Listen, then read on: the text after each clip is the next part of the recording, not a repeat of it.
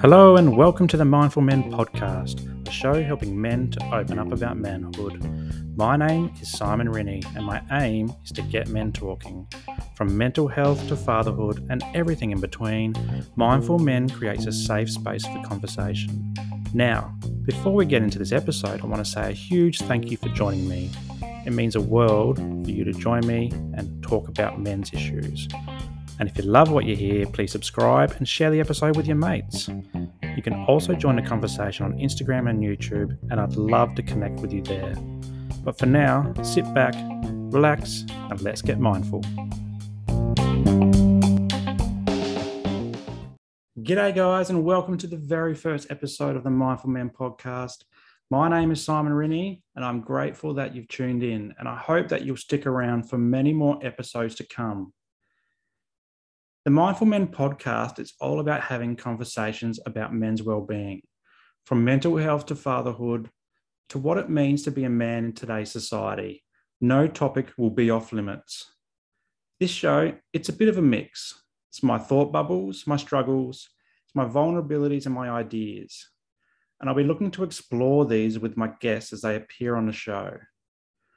But before we get started, I was hoping you could do me a huge favor if you love what you hear, please smash that like button. Share the episode with your mates and talk about the things that come up for you.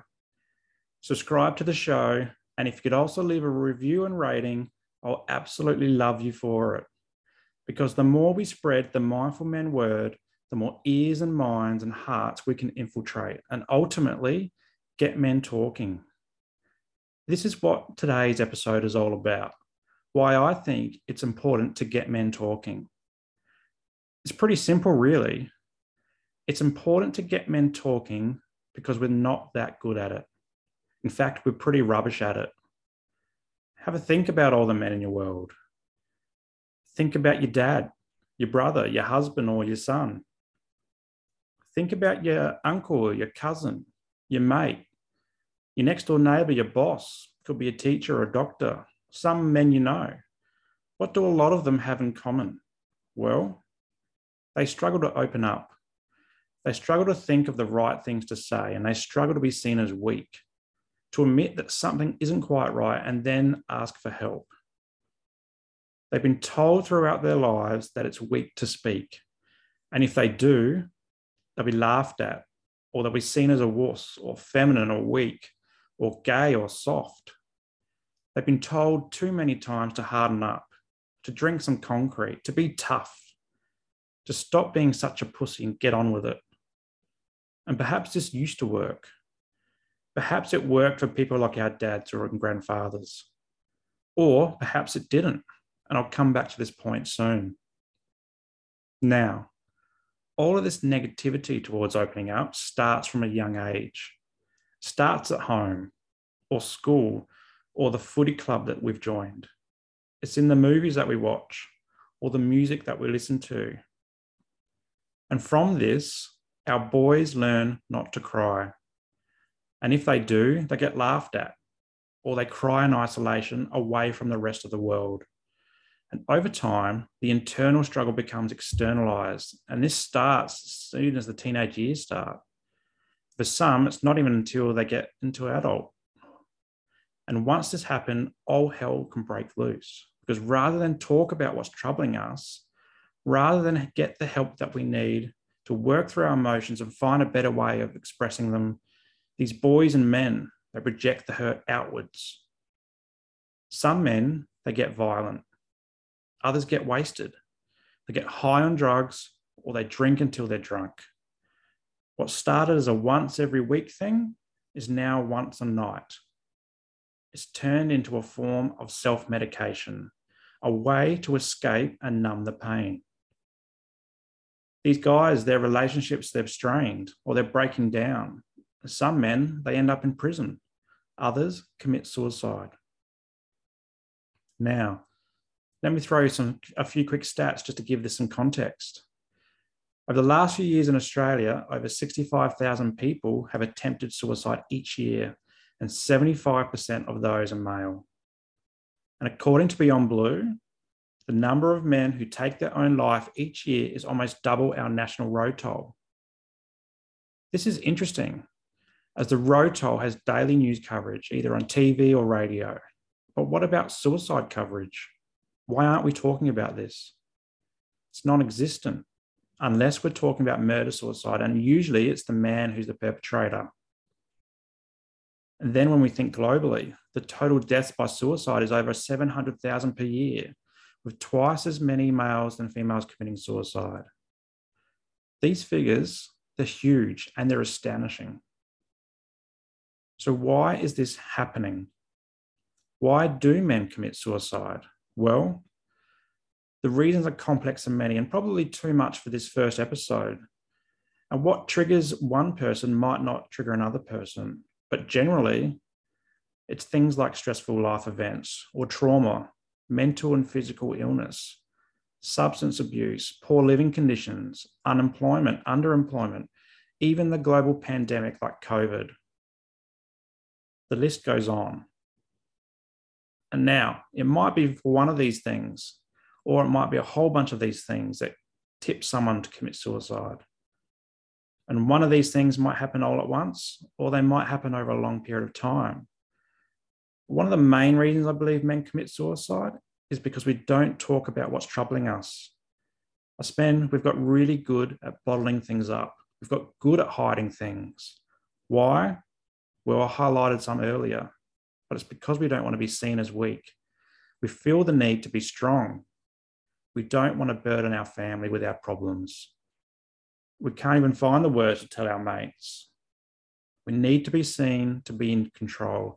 We don't want to admit that something is wrong. We need to show that we're invincible. And we need to show it to everyone, particularly our partners, our kids, our mates, and our peers. But deep down, many of us are falling apart. We're tired. We're eating badly. We're drinking too much. We've stopped exercising. We've stopped hanging out with our mates. We're getting lonely.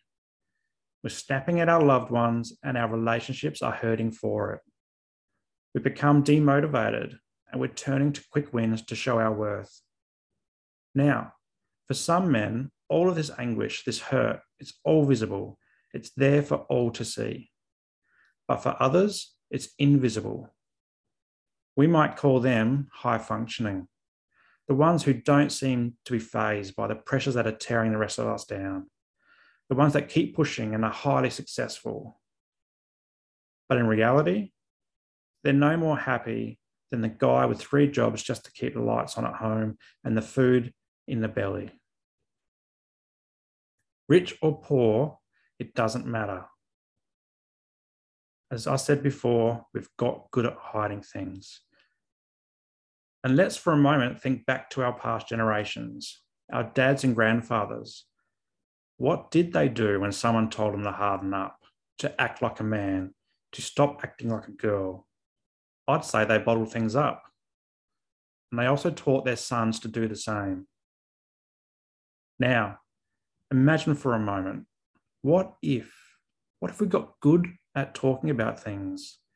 What if we opened up about our troubles and got the help we needed? Would so many of us commit suicide?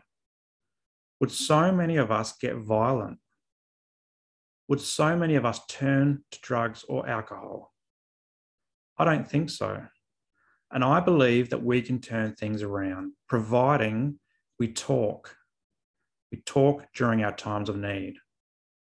Mindful men came out of one of my times of need. Yep, that's right, one of them. I've had many. Now, I'm not proud of having multiple times of need, but I am proud of talking openly about it because if I can do it, so can other men so can you. In 2020, I experienced burnout pretty hard. I was juggling a stressful job, I was studying a master's degree at uni, and I was trying to help my wonderful wife bring up two little kids. And don't forget all the COVID lockdowns, too. We went through that. But all in all, I was doing this for about three years when I basically got to a point where I stopped functioning. Stress became too much, and coupled with my obsessive compulsive disorder, my anxiety, and my depression, I broke down. I couldn't think straight. I couldn't make basic decisions. I felt tired and weak, and I struggled with my temper. I felt constantly sick, constantly anxious. I felt down and like nothing could pull me out of this hole that I was in. I ended up taking four months off of work to recover. And during that time, I did some self care things like walking, running, yoga, Pilates, gardening, basic stuff. I started creating music again and exploring mindfulness. I needed professional help, so I got it. I went to therapy few, every few weeks just to talk things through. I also needed med, so I got them too. A few weeks into my recovery, I started thinking about how I could help other people go through what I was going through. How could I use my story to help inspire others? Well, I started the Mindful Men Instagram page. Now, at first, it was just for me. It was kind of like one of those daily affirmation spaces where I could just post about some energizing things, things that picked me up. But it quickly evolved. And as the follows and comments came in, I started to believe that I was doing this for more than just me, but I was doing this for men and women across the globe. And whilst I, fi- I found that there are a lot of people out there advocating for mental health, there are fewer doing it for men specifically. So this has become my purpose to tell my story with the hope that it inspires boys and men to tell theirs. It's now 2021, December, and it's been about nine months since I've been back to work. And here I am recording my very first podcast to expand the Mindful Men reach to inspire more blokes and boys and fellas and men's and lads to talk, to talk about what's really going on, to talk about more than the footy scores on the weekend, to talk about more than the same old, same old, to actually open up and tell it how it is. Now, I feel it's important here to highlight that the stories that this show will bring are not specific to boys and men because mental illness happens to all of us. And this is why there'll be a, you know a few female guests here too. Through the lens of our mums and sisters, wives and daughters, I believe that we can hear new perspectives of the issues that men face. And this is important because if we see the world through a different lens, we develop new understandings. We see things differently, and sometimes we see them for the better. This is where the mindfulness of mindful men comes into play. Mindfulness to me is more than practicing the practice of mindfulness. It's also about being mindful of who we are, mindful of the men that we are, how we interpret the world, and how we can grow to be the men we've always dreamt of being, not the men we've just become. So there you go.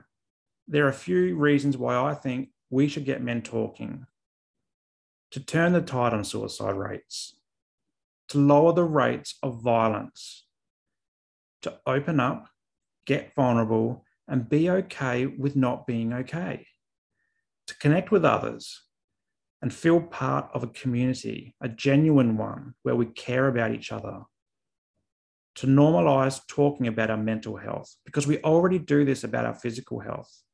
And as we do all of these things, to be mindful of who we are and be mindful of how we can become better, how we can grow. Well, that's it. Thanks again for joining me on today's episode. I hope you liked it. And until next time, stay mindful.